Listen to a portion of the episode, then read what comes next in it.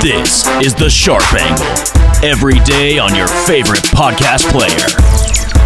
What's going on? Welcome into the Sharp Angle Podcast. On today's show, we'll give uh, some of the best picks for the NFL this weekend. Now, keep in mind, this is not a great NFL weekend. I don't love this NFL weekend. And as uh, some of you guys know, I've been spending a lot of my time doing some of this DFS for uh, some contests this weekend. But uh, on that note, I do have a couple games that uh, we'll put on today's show.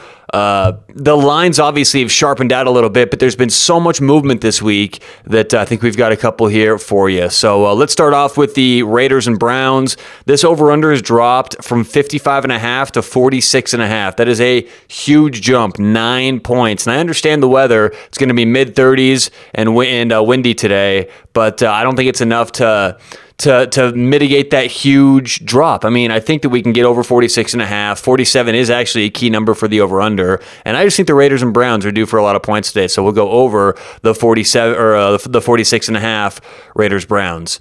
Uh, Chargers Broncos, I'm also going to go over 44 and a half in this game. It's a beautiful day today in Denver. Uh, I think I just see one of these two teams going off. I don't know which team. I, I don't know if it's going to be the Chargers or the Broncos, but I just I think that one of these two teams is due for a, big day. The Broncos, a bounce back game from the Chiefs last week. You know, you could tell the, the Broncos haven't had the best season this year, but the way that they handled themselves on the sideline last week, they didn't like that loss to the Chiefs. I see some points here from the Broncos, and uh, or potentially. Uh, and then the Chargers, you know, this is one of the more low profile, low key offenses this year who really is doing well. Justin Herbert is looking fantastic. You know, he's got great weapons. Keenan Allen usually has a good day in Denver, and that line has risen from a one and a half to three. So uh, we're going to go over 44 and a half in the Broncos and Chargers. Uh, Steelers Ravens, we're going to go Steelers plus four and a half. This line opened five and a half, dropped to four, and then it's creeping back up to four and a half this morning. Uh, I think the Steelers Steelers have a chance to win this game. And uh, these two teams always play each other close, always play each other well. I think the last five or six matchups, they haven't exceeded 49 points on the over under. So we're not going to touch that. We're just going to keep the Steelers four and a half, uh, or take the Steelers four and a half to uh, keep this thing close. Um, and then that really does it for all the games that uh, you know I, I really like. I, I, would I would certainly lean Seahawks minus two and a half. Again, big bounce back spot.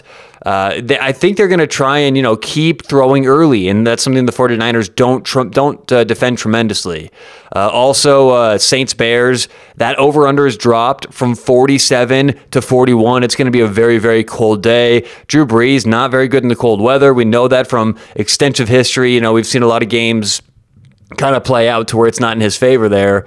And uh, the Bears. I mean, I think both defenses there are going to stress uh, defense. Uh, you know, going to stress stopping the ball, slowing the game down, and uh, stopping the run specifically. So uh, Saints Bears. Oh my god! And, and it's been, if you guys can't tell, whew, it was a late night last night, and uh, not partying or anything like that. Just working on some of these lineups, but uh, yeah, we're going to get back to it right now. Make sure everything is good to go for uh, today's uh, big contest. So, those are the games I'm into. Uh, good luck, whatever you guys have today. Let's hope you have a nice day, and we will talk to you tomorrow on the Sharp Angle.